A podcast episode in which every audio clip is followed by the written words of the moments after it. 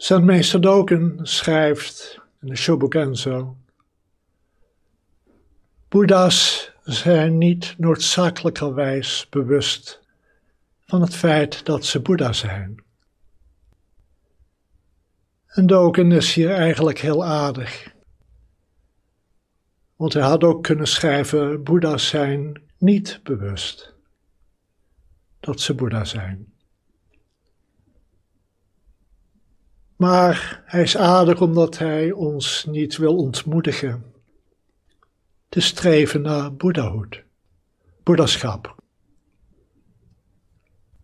Hij wil ons niet ontmoedigen om steeds weer te gaan zitten,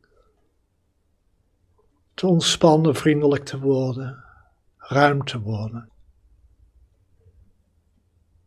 En toch willen we ooit Boeddha worden, zullen we het hele idee van Boeddha zijn achter ons moeten laten.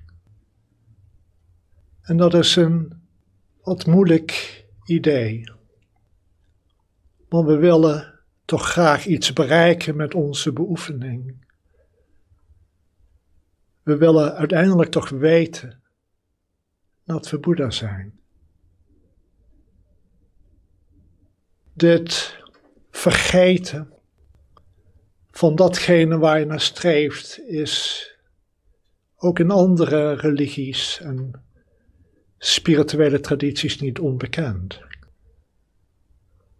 Adam en Eva leefden in het paradijs.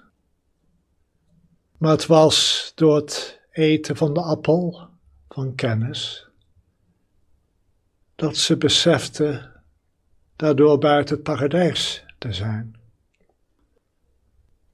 Het paradijs was een idee geworden, een concept. Iedereen voelt de drang, het verlangen terug te keren naar, noem het paradijs, nirvana, boeddhaschap, vrede, geluk. Maar toen Adam en Eva nog in het paradijs waren, wisten ze niet dat dat het paradijs was. Het was gewoon wat was. Alleen maar wanneer we onderscheid gaan maken en daarmee mentale constructies opbouwen, dat we een idee ontwikkelen van wat het paradijs moet zijn. Iets heel prettigs, iets geweldigs. Nirvana, het einde van lijden. Het klinkt heel aantrekkelijk. Maar we kunnen Nirvana niet binnentreden, vasthoudend aan dat idee, dat concept. Als we het doen, dan zullen we zien dat nirvana tijdelijk is. En uiteindelijk is het te vergelijken met een bezoek aan de Efteling. Erin en eruit. En dat is niet wat nirvana werkelijk is. We kunnen het alleen maar binnentreden wanneer we elk idee, concept, begrip, verlangen achter ons laten. En dat lijkt een paradox. We oefenen om nirvana te bereiken, de vrede te bereiken, het geluk, het boeddhaschap, hoe je het ook wil invullen. Maar het werkelijk te worden en te zijn, daarvoor moet je alle ideeën die je erover hebt loslaten. Uiteindelijk kan je alleen maar vrede zijn. Je kan alleen maar nirvana of Boeddha zijn.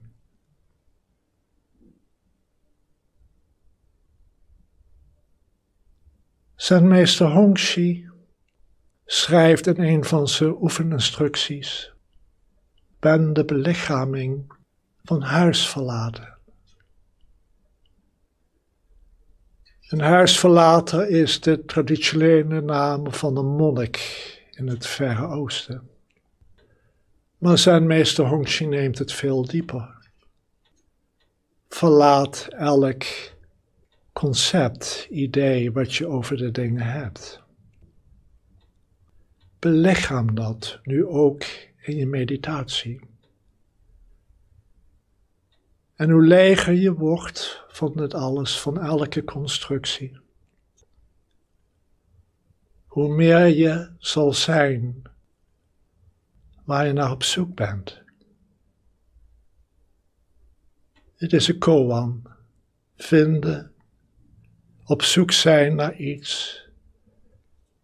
En je kan het alleen maar vinden als je het loslaat, achter je laat. Maar dit is wat meditatie is.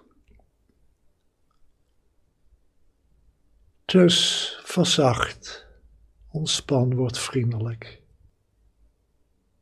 Word leeg en ruim. Zit wakker.